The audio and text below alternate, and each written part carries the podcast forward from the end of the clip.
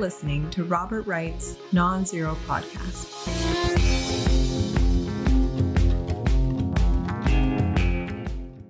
Hi, Omar. Hi, Bob. How are you? Not bad. How are you doing? Well, it's been a rough couple of months, but getting by. Hasn't it? Let me uh, introduce this. I'm Robert Wright, uh, publisher of the Non Zero Newsletter. This is a Non Zero podcast. You are Omar uh, Baddar, um, a Palestinian American political analyst. Until recently, you were deputy director of the Arab American Institute, I think, and you're still, what, on the board or something, or something? What are you? Yeah, I'm on the National Policy Council of the Arab American Institute. Okay. And you write uh, for places like Newsweek and so on. I don't know, any other things you want to mention?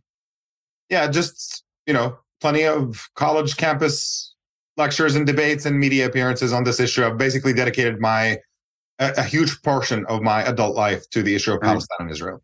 Right. Let me start off by asking you a question about uh, Palestinian American identity.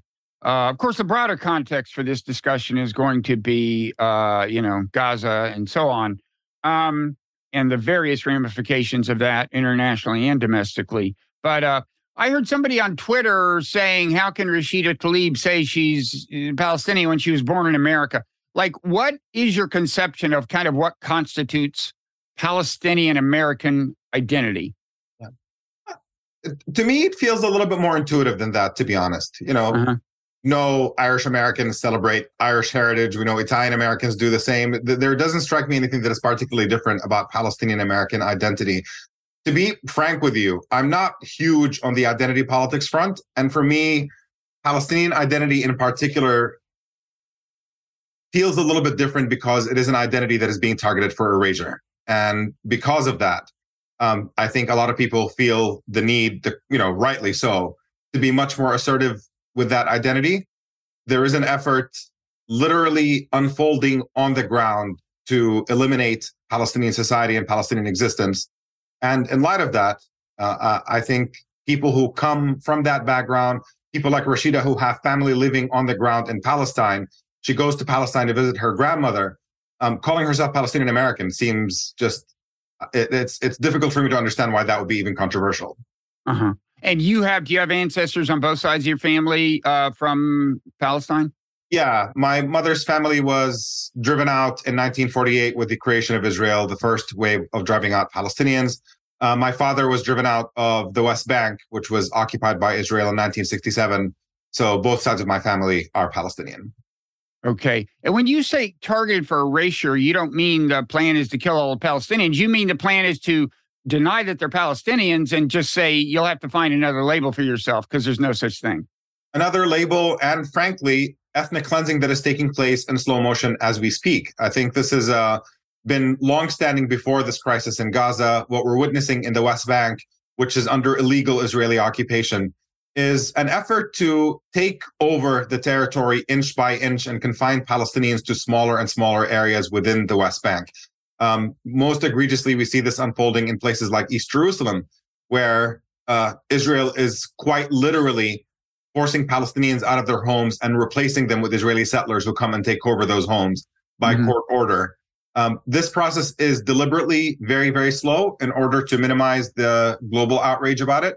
But it's been going on for year after year after year, and that is changing the demographics of a place like Jerusalem quite very deliberately and systematically. Yeah. Now, in the West Bank more broadly, there was a pretty sharp uptick after October 7th in the rate at which Palestinians were being, you know, violently or forcibly displaced um, from their villages. Has that, what has happened? I wrote about that in the Non Zero newsletter about a month ago. And at that point, the numbers were quite high compared to uh, before October 7th. Has that, Biden has made some noises about uh, toning that down. It- wha- what is the status of that? I, so I don't mean East Jerusalem. I mean the rest of the West Bank. Sure. I mean, look, because there is this process unfolding anyway, um, the right wing government of Israel and its extremist settler, you know, um, extensions are always looking for an excuse to accelerate that process whenever they can. And when an event like October 7th happens, they feel like they have the political cover at this point, that the world's attention is focused elsewhere, that there is this sense of righteous indignation that Israel is, uh, you know, um, has the right to retaliate and all of that. And that allows these groups to start carrying out more violence and ethnic cleansing and, and all of that in a much more aggressive fashion. And I think this is what we're witnessing unfolding. And the Biden administration certainly has said a lot of the right things as far as that is concerned, calling for an end to settler violence and an end to settlement expansion and all of that. But it's really meaningless at the end of the day because we have a dynamic in which Israel understands fully that this is not going to go beyond rhetoric, that the Biden administration is never going to meaningfully threaten US military funding for Israel or US diplomatic protection for Israel. And so this amounts to symbolic protest, and Israel carries on doing whatever it wants, however it wants. And do you think, I mean, if the constraints you identify exist, I mean, the, the, well, are they constraints? If Biden feels he just cannot credibly threaten to actually cut off significant military aid to Israel, um, is he just accurately perceiving political forces that will remain in effect for a very long time in America? So you just can't expect different kind of behavior from a president? Or do you think he actually has more political leeway?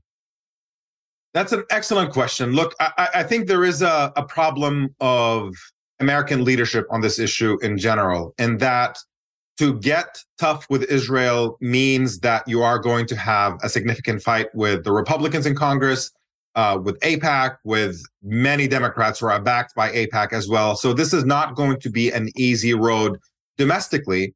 And you don't have American presidents who are eager to spend the political capital having that fight. They have many other priorities, domestic ones that seem more important for them uh, as far as elections are concerned, on healthcare, on the economy, and everything else. And the thought is, why pick a fight that is going to be difficult to win on this issue? And unfortunately, even though that might make sense as a domestic calculus to some extent, the consequences of it are absolutely horrific. It means that Israel, that, that the United States policy internationally is on the side of an apartheid government that is what every major human rights organization describes Israel as, and an, an, a government that is carrying out just unspeakable war crimes and crimes against humanity. And it really undermines US credibility when we talk about freedom and human rights and, and all of that, and talking about the need to defend Ukraine from Russian invasion and occupation. Just the hypocrisy is way too glaring that you have the exact opposite policy where America supports Israeli invasion and occupation of the Palestinian territories with this unlimited military aid and unlimited uh, diplomatic protection. So th- it's not cost free at the end of the day. And the one other thing I'll say about it is that the demographics within the Democratic Party are changing significantly on this issue, where the younger people really want to hold Israel accountable.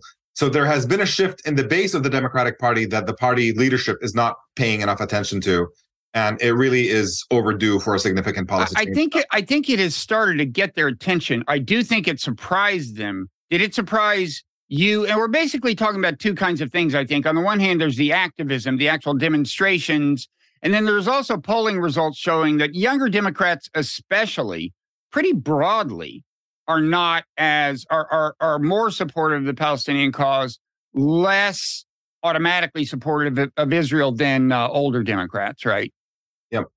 It's it's it's pretty stark across you know across the spectrum by age but there's also the sense you know there is a huge gap between american policy and american public opinion on a wide range of issues. Americans want action stronger action on climate change.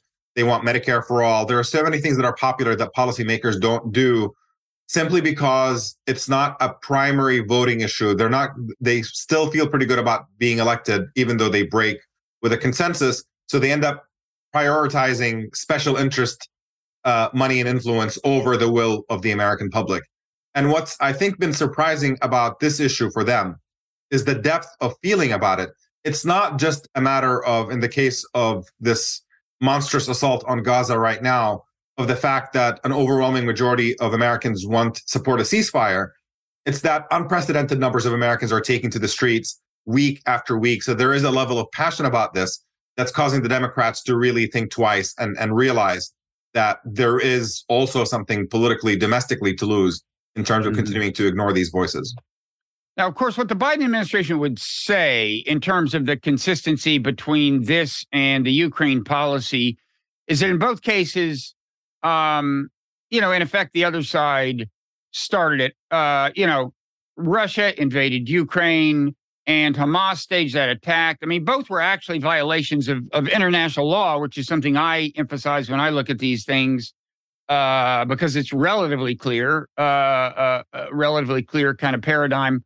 Um, but th- they might not emphasize the international law thing so much. But you know what they would say: there was there were these atrocities committed. It, it, it, there was this horrific attack, and so Israel is defending itself much as Ukraine is defending itself, although of course none of none of Israel's uh, actual territory is under uh, under foreign occupation now, um, uh, uh except in the sense that you would mean it, of course, that territory that is not Israel's is under Israeli occupation. But anyway, what do you say? Um, uh, what do you say to that?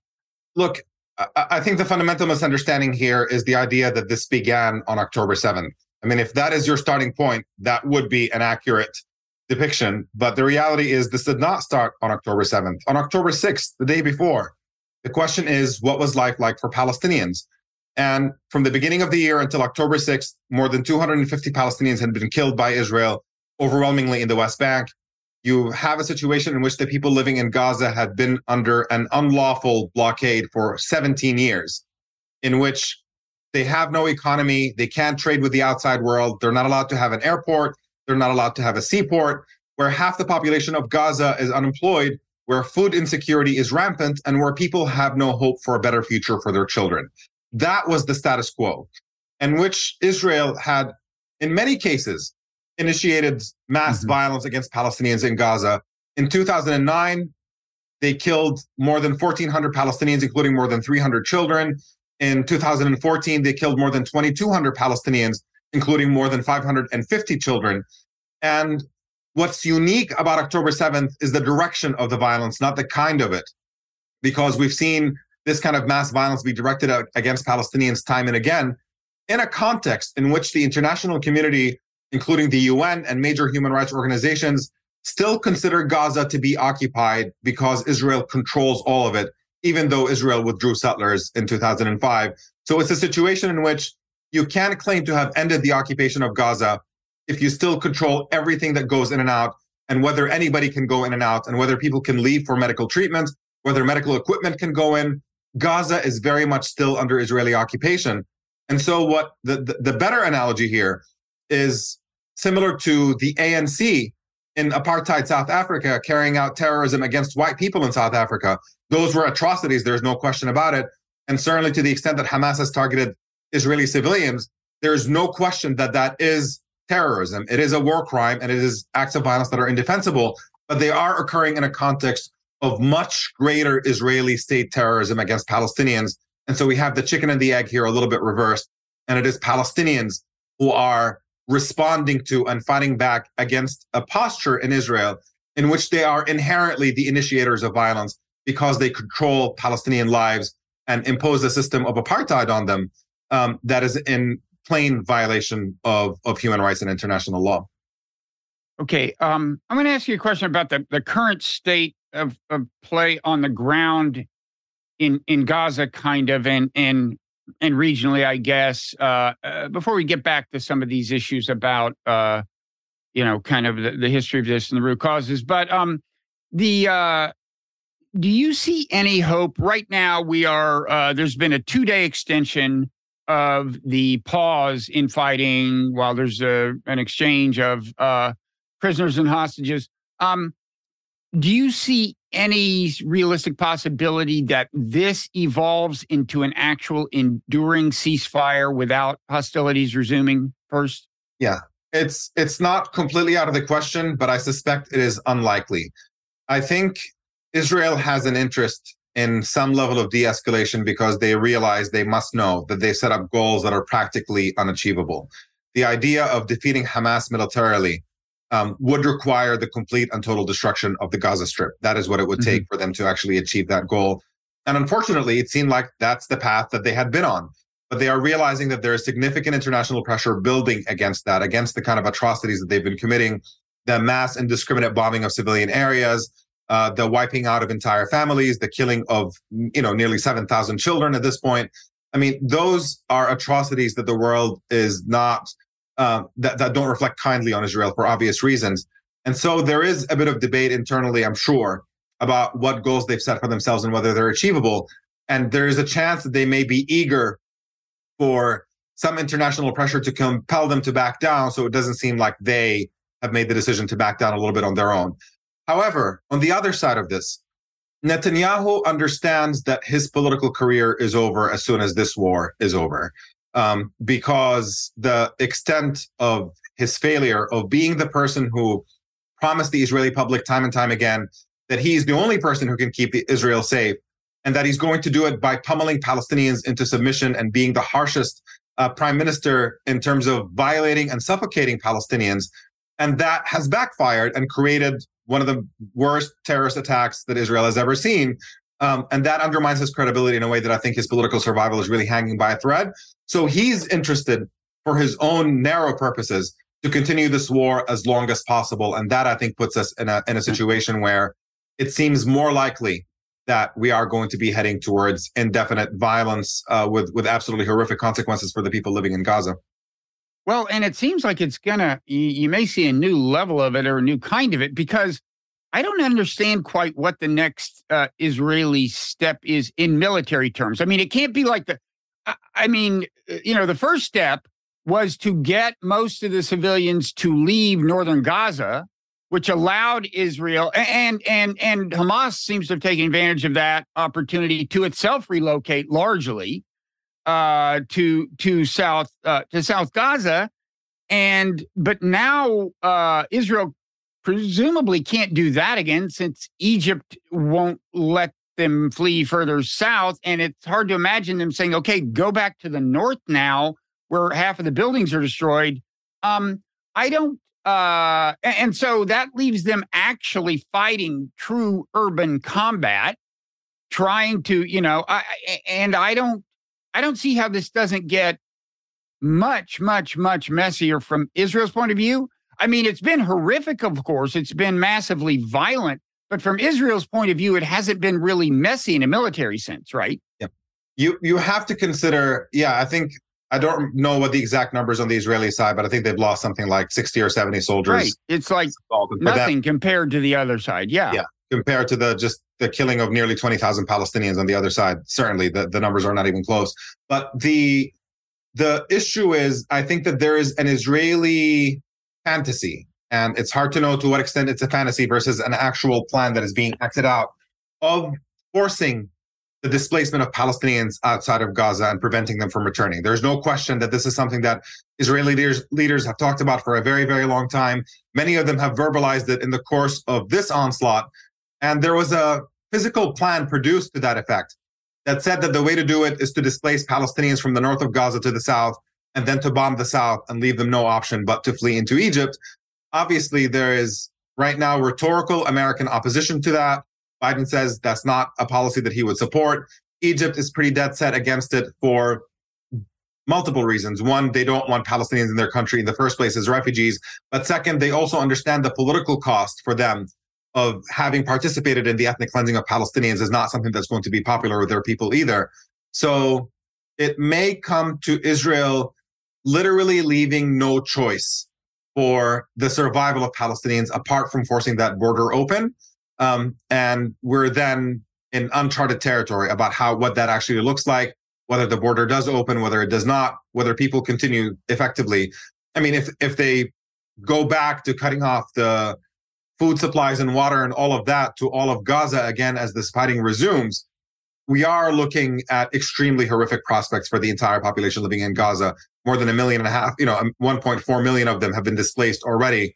It it really is a scale of atrocities that we had never seen before, um, greater than anything Israel had done before in Palestine, which is quite remarkable to think of Israel's creation, in which 700,000 Palestinians have been di- displaced, nearly 12 to 15,000 had been killed.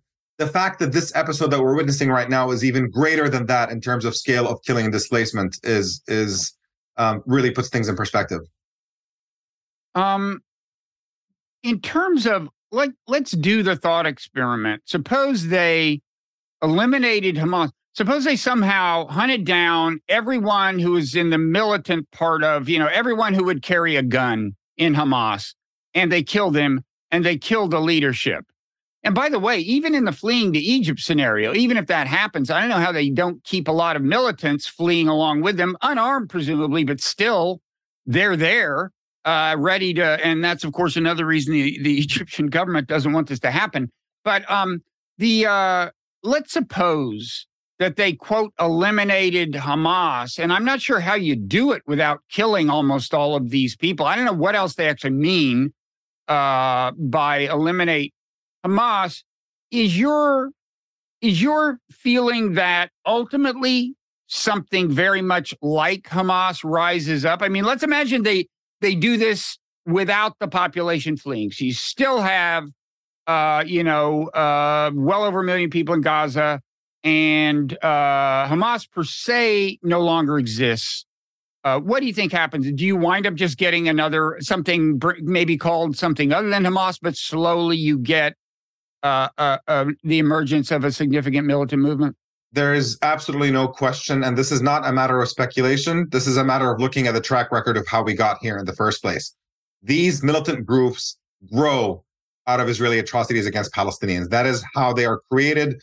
And for every Hamas militant that you're killing now, when you're looking at the scale of killing of children's parents and family members, these are kids who are going to grow up wanting vengeance. There's no question about it, especially if there's no prospect for Palestinian freedom on the other end of this, which Israel seems intent on not allowing people in Gaza to live free lives, still wants to control everything that goes in and out by the end of all this.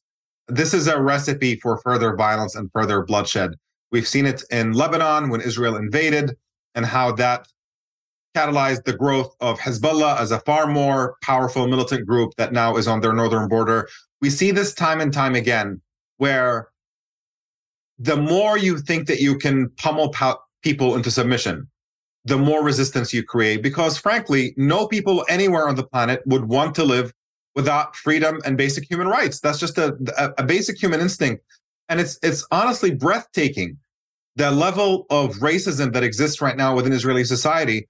That there is this genuine belief that you can just impose on Palestinians to live like like caged animals and think this is a situation is not going to explode in some way um, is is just utter insanity we have to get to the point to where Israel sees Palestinians as equal human beings who are deserving of the same dignity and freedom that Israelis enjoy. And that is going to be our only recipe out of this. What specific political form it takes, one state or two states or all that, can be debated. But fundamentally, we can't have Palestinians continuing to live under occupation and apartheid. That is a system that has to come to an end. Yeah. Okay, so let's talk about whether anything good in the long run could uh, come out of this. Like, could this be the thing that breaks the ice and leads to some kind of enduring settlement?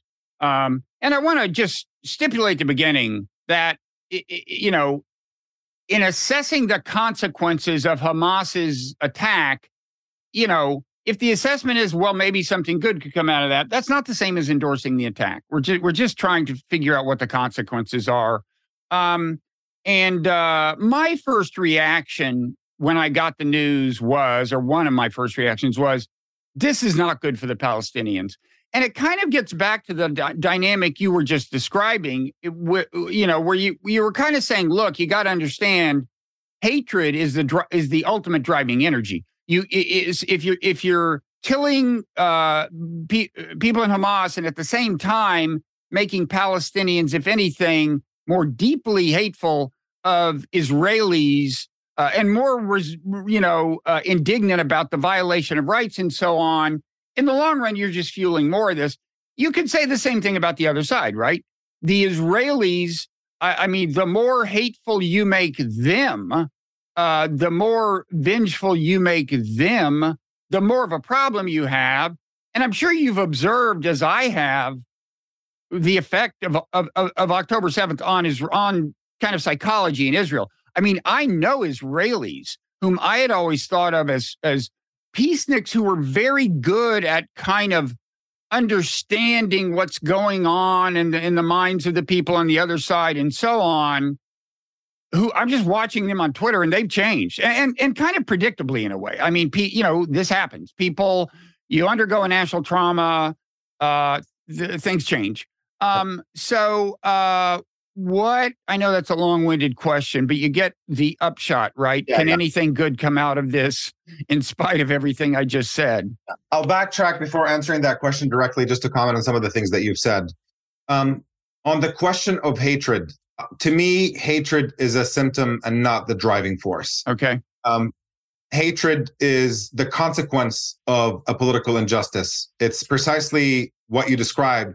Because at the end of the day, there is a system of inequality imposed on Palestinians that denies them their freedom, that causes them to rebel in violent ways, that increases hatred on the Israeli side, and it becomes a cycle. But to break it is not to try to address the hatred as much as it is to try to uh, address the underlying injustice, which is occupation and apartheid. And I think a good parallel here, again, is South Africa. When white people were killing black people and then black people were setting off bombs and killing white people, the way out of this, everybody understood the way out of it was to end apartheid. That's the goal. You get there, and then once you resolve that political injustice, you start dealing with truth and reconciliation and bringing people together and all of that. It is simply impossible right now to be moving in the direction of building a genuine sense of community and mutual understanding between people when they the relationship between them is one of master and slave, figuratively speaking, of such uh, occupier and occupied, a dominant population and a dominated one. That is not a setup that is going to facilitate something positive, and we have to start dealing with that underlying injustice, which can only change by external pressure because it doesn't look like the forces within Israeli society right now politically are moving in a direction that is going to move us towards that. And and on the question of Palestinians and, and on October 7th, I really think it's important to remember that Palestinians have pursued literally every path towards liberation possible. They sat down for negotiations in the so-called peace process. Israel did not take the negotiations seriously. The imbalance of power was simply too great that Israel just proceeded to build more and more settlements throughout the entirety of the peace process. You know, they were supposed to negotiate an end to the occupation of the Palestinian territories, which international law requires Israel to withdraw from. So this isn't just an act of generosity or, or charity that people are expecting from Israel, but Israel responded by building more and more settlements and entrenching that occupation. Palestinians in Gaza marched in 2018 unarmed to Israel's fence to demand an end to the siege. Israeli snipers opened fire on them, killing medics and journalists and students.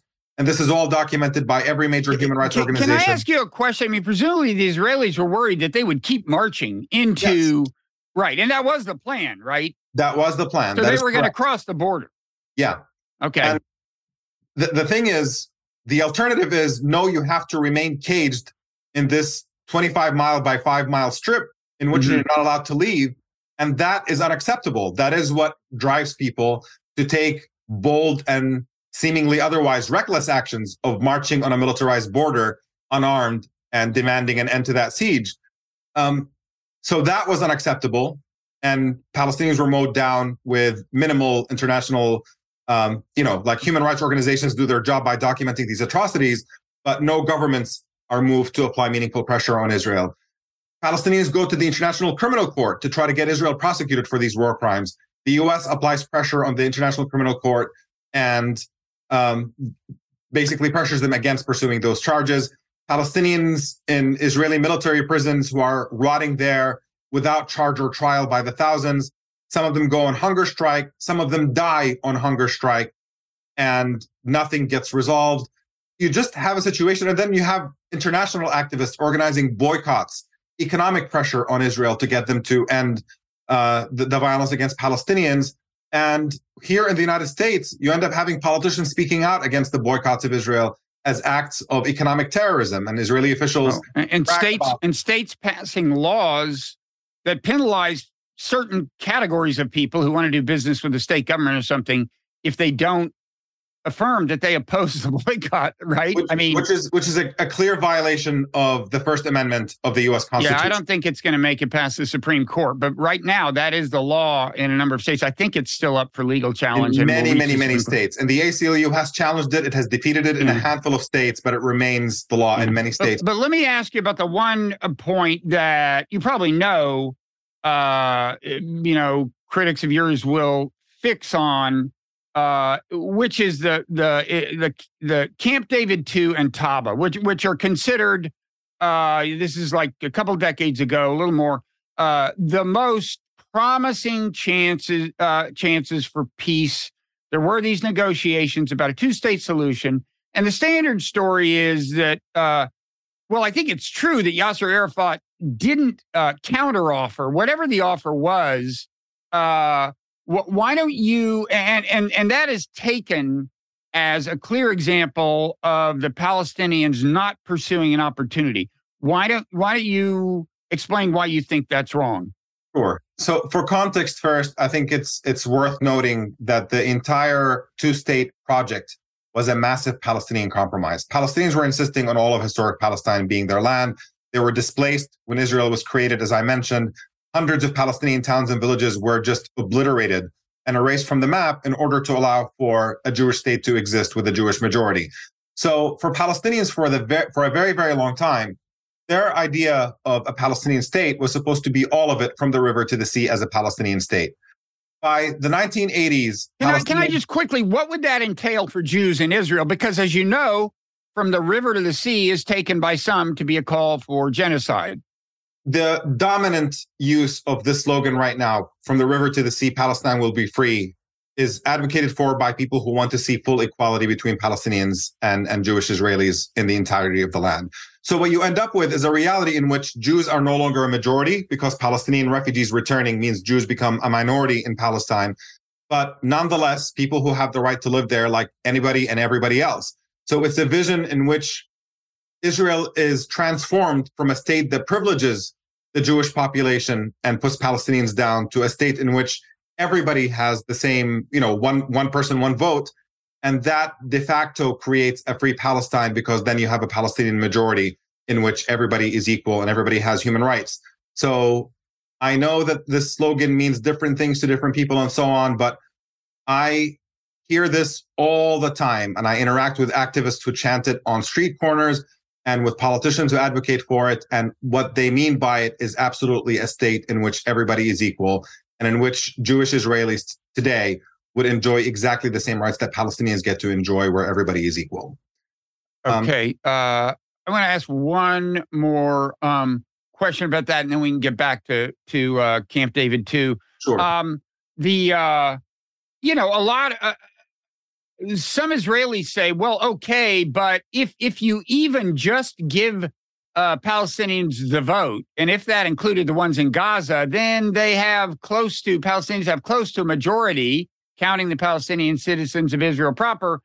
And there is so much uh, built up hatred and vengeance that they will drive us out of Israel or exterminate us or something as a practical matter, even if all you mean is one person, one vote when you say from the river to the sea. Look, it's it's a situation in which you have again, for me, the level of hatred that currently exists is a result of injustice and I am, it's exactly the same rhetoric of white people in South Africa who are talking about the fears of, of ending apartheid. Same with the fear of white people in the United States, although demographically it's very, very different given the fact that black people are a minority in the US. But there is this fear that if you unshackle an oppressed people, that that's a threat then for the oppressor class. And the reality is nobody can pretend that there is no threat at all, but that you cannot sustain a situation of oppression out of fear that freedom for everyone might lead to something negative. That's that's not an acceptable status quo. And then you still use all your political capital and all the power and influence that you have to ensure a positive outcome. Frankly, the imbalance of power right now is so significantly in favor of Israel that it's not difficult to envision a political process that a lot of major powers are involved in that ensure a peaceful transition to a one state reality in which nobody is oppressed or killed or driven to the sea or any of that. And I think again, if Palestinians have the prospect of living free in their land, I think we would see that hatred and motivations for extremism dissipate across the board and you can create a much better reality for everyone. Okay, I swear we'll get back to Camp David too, but one more thing. I don't know if you caught my conversation with Matt Yglesias on this subject, but he, on the subject of the one state solution, he said a couple of things. First of all, uh, well, well let's just, uh, uh, one thing he said was that uh, Hamas won't, will interrupt anything that promises to be anything other than actually driving them into the sea. Maybe that's a caricature of what he said, but but he was like, you know, Hamas doesn't want uh, uh, uh, some kind of like a binational liberal democracy. Um, they, they want an Islamist government and so on. Uh, and they would disrupt violently any movement toward uh, something something other than that. Um, but the other thing he said was, why don't the Palestinians have a plan? They talk about a one state solution. Again, he didn't put it exactly like this, but we haven't seen any like white papers, uh, you know, from Palestinian activists in the West Bank or something actually laying out how this happens.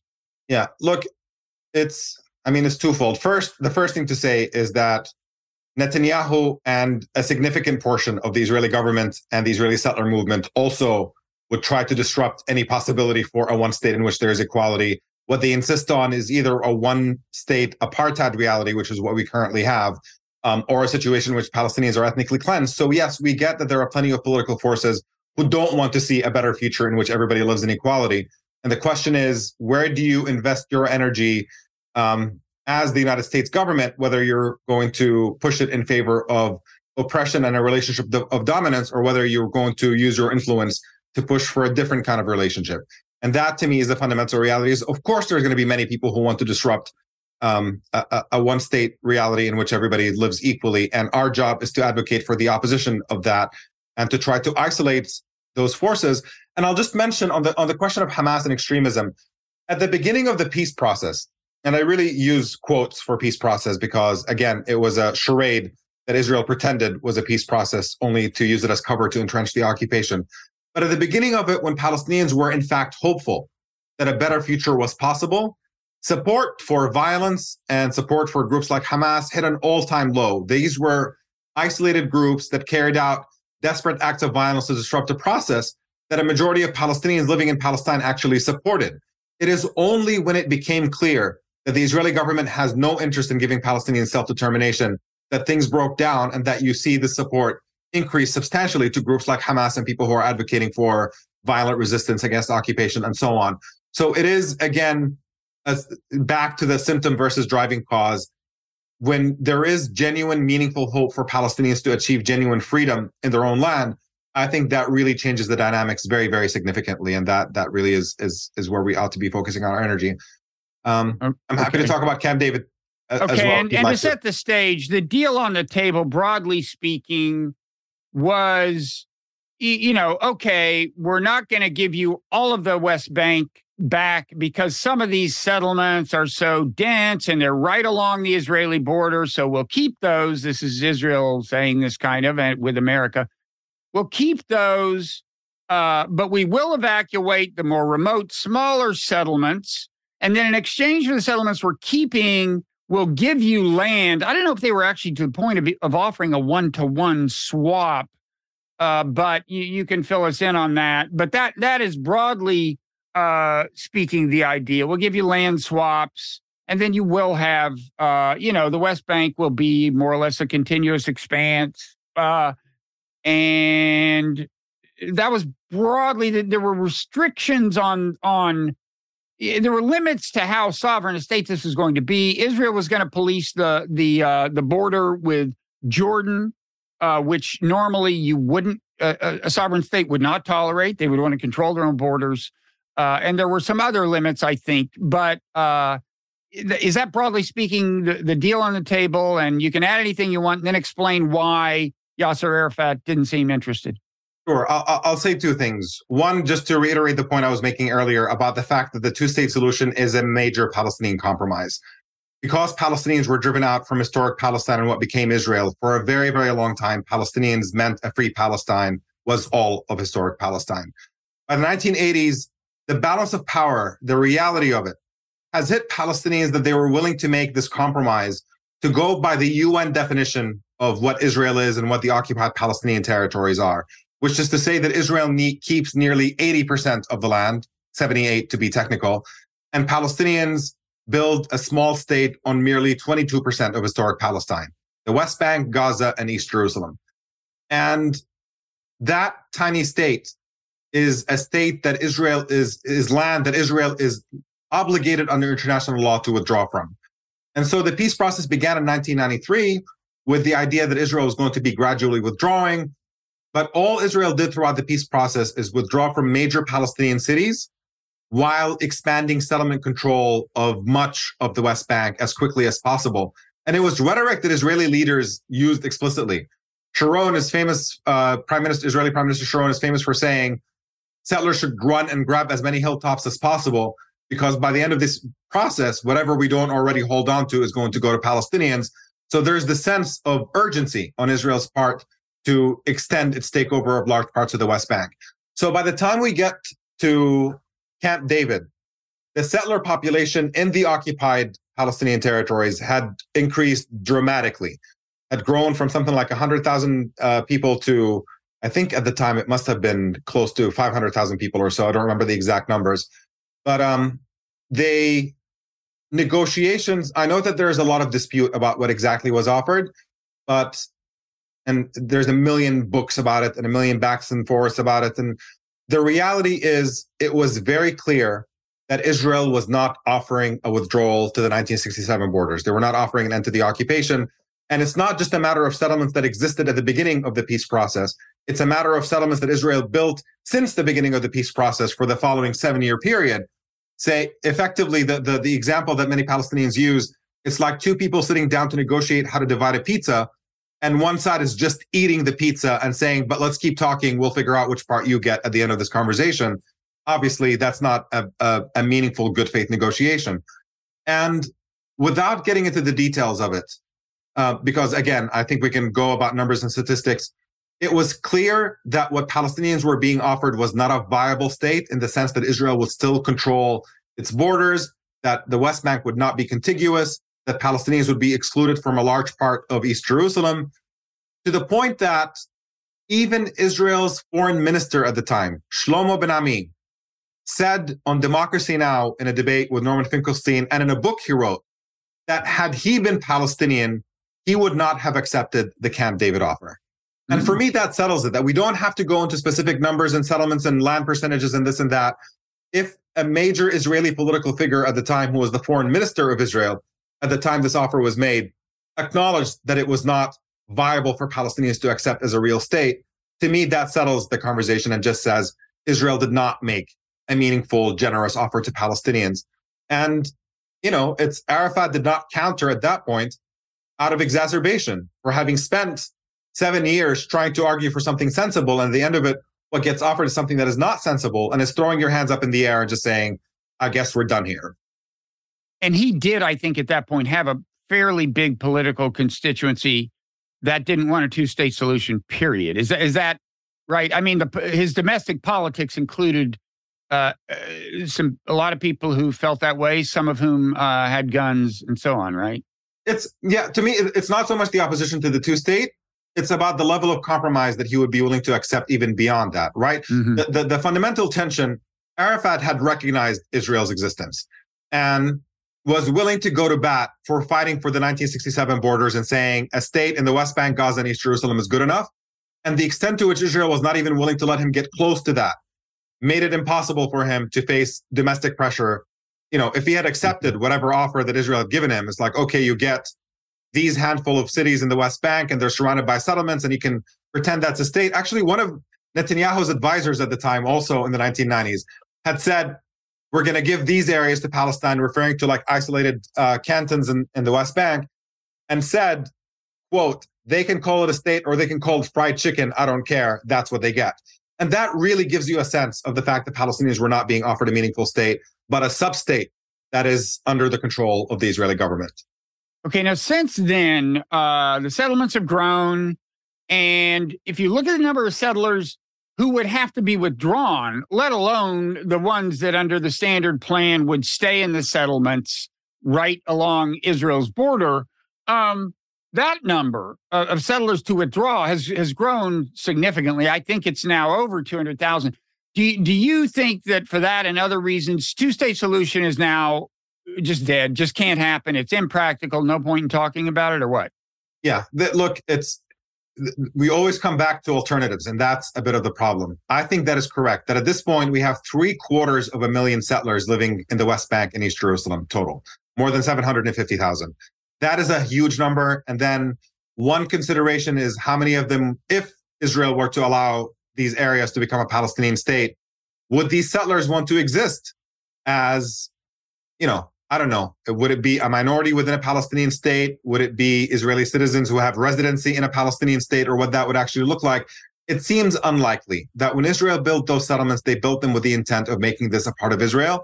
And the level of culture shift it would take for these settlers to accept that they're living in a Palestinian state rather than Israel just seems extremely difficult to imagine. So they're more likely we are looking at a mass exodus of population to facilitate a creation of a Palestinian state at this point, and it is impractical. The extent of Israel's integration of huge parts of the occupied territories into Israel, they share the same highway system. Uh, movement between the settlements and Israel is completely seamless for settlers. That would be a radical change on the ground to allow a real two state solution to happen. The only pushback on that is that a one state reality requires the complete abandonment of the Zionist project and the dream of a Jewish state. And the question is, which of these is uh, uh, a lighter lift in a sense? Which of these is more likely? And it just it seems that we exist in a reality right now in which neither of these options looks very promising politically. Both are extremely difficult to imagine. And so the political future right now does not look optimistic at all in terms of what a, what a solution would actually look like. But what is obvious to me, and, and some of us who struggle with this, there are people who still cling on to the idea of a two state solution and think that with just the right amount of pressure on Israel, you can get that withdrawal.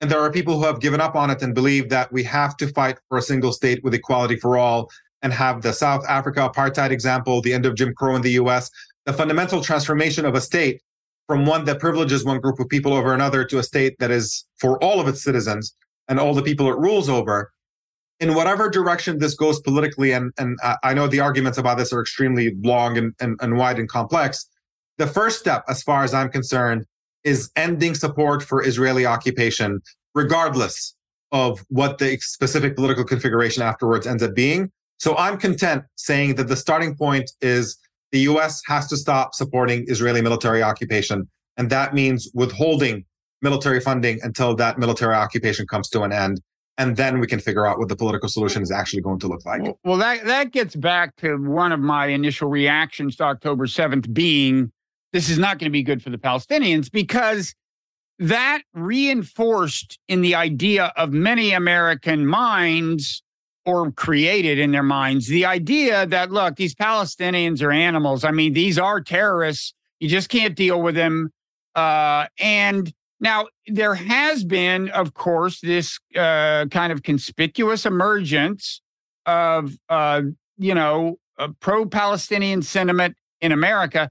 And that's not nothing. But if you look at the whole landscape of American politics, we are a long way from a, a president of either party significantly departing from current policy. Because with the Republicans, you have the the evangelical, the the, the Zionist Christians, and uh, on the and on both Republican and Democratic side, you have non-trivial number of, of pro-Israel donors, and uh, on the Democratic side, if you consider young and old together, there's just a lot of grassroots opinion on Israel's side, even though it's now split in a way that greatly complicates life for Joe Biden.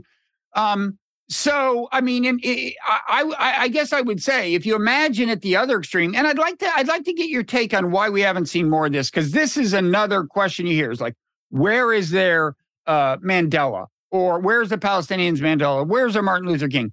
Uh, if I imagine a world in which October seventh hadn't happened, but what had happened is like demonstrations in the West Bank and Gaza, huge demonstrations saying, we just want to vote. We are ruled by Israel. I mean, that would be especially clear cut logic in the West Bank where the occupation is direct and on the ground. We are ruled by Israel. They call themselves a democracy. We want the vote. If that had, however improbable that is for local political reasons, if that had happened, I think you'd be closer to a solution and I, I, guess my question is A, do you disagree? You know, because of the effect on international opinion, and American opinion, A, do you disagree? And B, in any event, why haven't we seen more of that?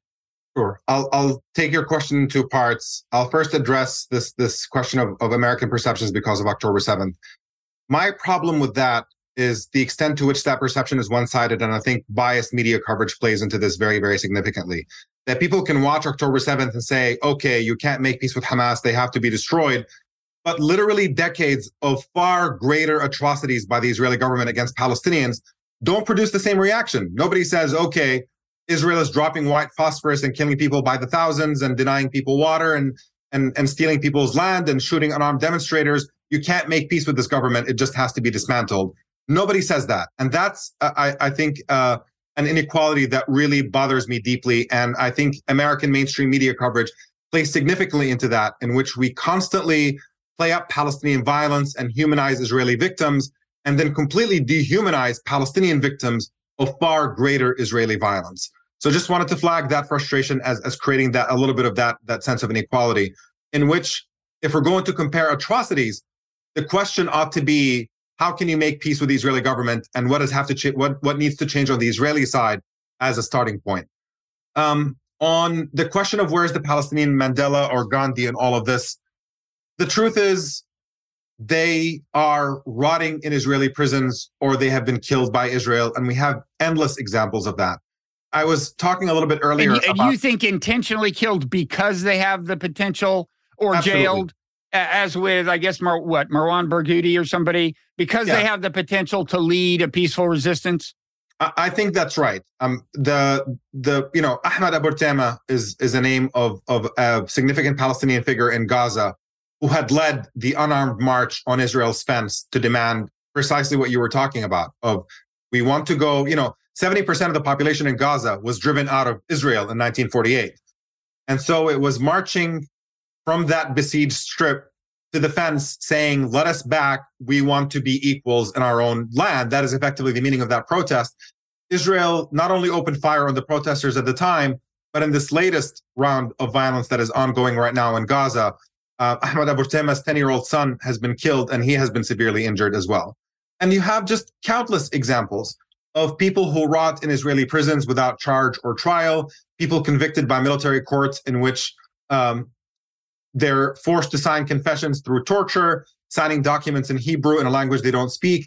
There is no really meaningful political legal system that treats Palestinians fairly. It is a military system that produces near 100% conviction rate, um, where children go to prison for lengthy sentences for throwing rocks at Israeli tanks that have no business being on Palestinian streets in the first place, because throwing a rock at a tank of an occupying force is frankly perfectly legitimate under international law, and yet you have these Palestinian teenagers who are languishing in lengthy prison sentences in Israel because of it. You have an effort to crush nonviolent resistance or symbolically violent resistance, like throwing rocks at tanks, um, that is really ongoing, and it's a it's a little bit of Israel not allowing a central figure to emerge in that nonviolent protest movement, that they crush it left and right and they suppress it. Um, and Palestinians having tried everything, the only time the world pays attention to them is when there is an act of Palestinian violence. And then the question of how do we solve this problem becomes part of the conversation. The message to Palestinians over and over again is that we will not pay attention to you unless you're violent. Because when you're engaging in boycotts or protesting in an unarmed way or going to the UN, where the US keeps using its veto to, to stop any accountability for Israel at the UN Security Council, the pattern is suppressing every method of resistance until they act out violently.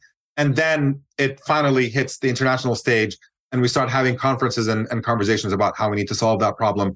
That's the, the, the, the fundamental injustice I think that, that we're witnessing um, that pushes Palestinians in the direction of violence because they feel like there is no other way to get the world's attention for decades, again, of Israeli brutal occupation and apartheid and land theft that has just never stopped since the day Israel was created, and then since then taking over the occupied Palestinian territories in a way that is illegal. Okay. Uh, we're at the top of the hour. I know you got to go. Do you have time for one more quick question? Happy, happy to take one more. Okay. Sure. Th- in that case, I'm going to exploit this opportunity and make it two quick questions, but you don't have to answer both. I'll ask them together and you can say what you will. First question is um, Is there on paper, whether produced by Palestinians, lefty Israelis, Americans, whatever, uh, a, a, plan for transition to a one state solution that you would recommend? Uh, yeah. And B, are, are, you have you, you you complained about American media coverage? has that improved? Do you think in the in the in the in the wake of October seventh, at least in media outlets that have a substantial kind of young liberal constituency like New York Times, MSNBC, CNN? Have you seen what you consider uh, more balanced? Those are the two questions.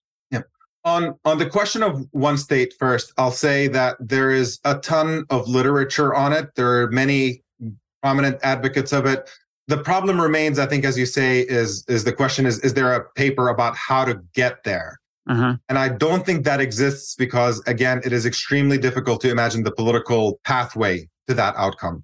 Just we don't have a political reality right now that is ripe for us to move in that direction. So much of the literature on it is simply explaining the moral case for it, why it is more just to mm-hmm. have one state in which everybody is equal and how that's desirable in the long term how that is a better future for both Israelis and Palestinians.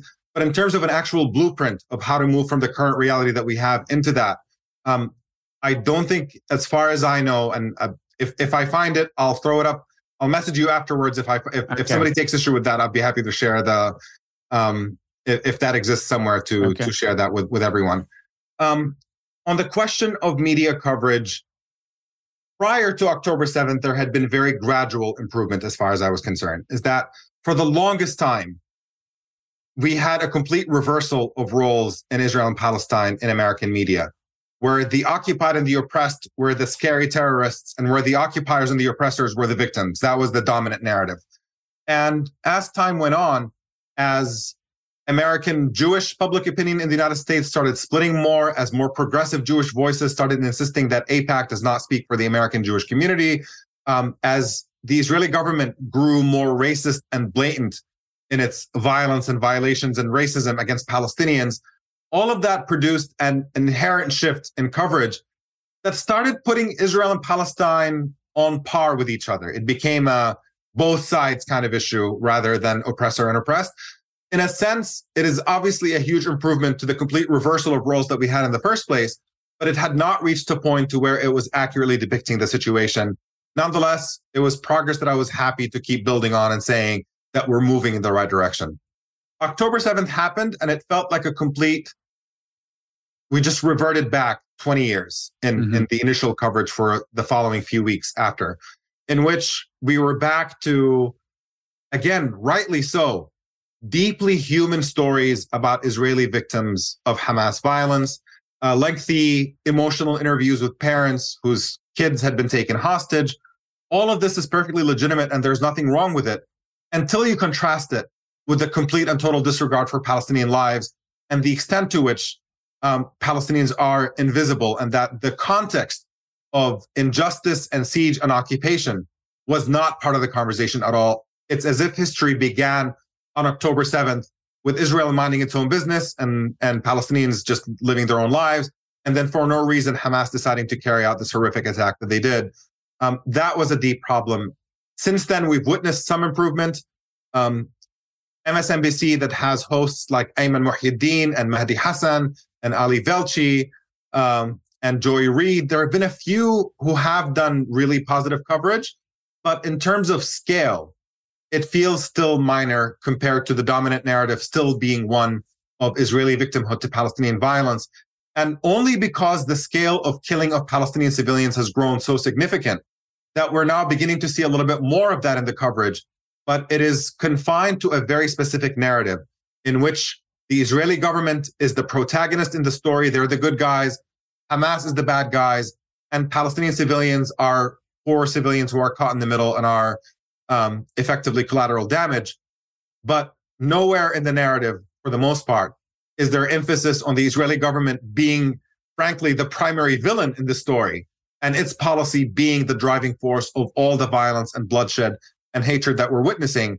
Um, and I think we have a long way to go before we get to people understanding that reality. But because of the generational shift where older people rely on these traditional media outlets, whereas younger people access their news on social media for the most part, we do see that young people get this issue much, much better, have a deeper appreciation for the injustice that Israel has imposed on Palestinians, the scale of Israeli violence against Palestinians, and this demand for an end to the to, to the idea that Israel is an exception and a, and a country that is above the rules and above the law. the idea that we must hold Israel accountable to the same standard that we hold any other country, and to start moving towards a genuinely equitable US foreign policy that pushes us in the direction of a genuine peace that is based on justice. Okay, I will let you get back to uh, your work. Thanks. And speaking of social media, where uh, where can people find you on Twitter? Is your is your Twitter handle uh, just your full name? Just my full name, Omar Baddar, and on Instagram, it's first letter of my name and last name, so it's O Baddar on Instagram. Okay, and I am Robert Wright on Twitter, and this is a Non-Zero podcast. If you're watching on YouTube and you like this, smash the like button. Uh, you can also rate and review and so on. Subscribe to the Non-Zero newsletter. Uh, and uh, thanks again, Omar. Uh, I, I uh, maybe down the road we'll we'll check in. It would be nice if uh, it were under ha- happier circumstances, but we may have to wait a while if that's going to be the case. Indeed, it's always great to speak with you, Bob, and certainly would look forward to to a conversation on better and more hopeful times. All right, take care. Thanks. See you.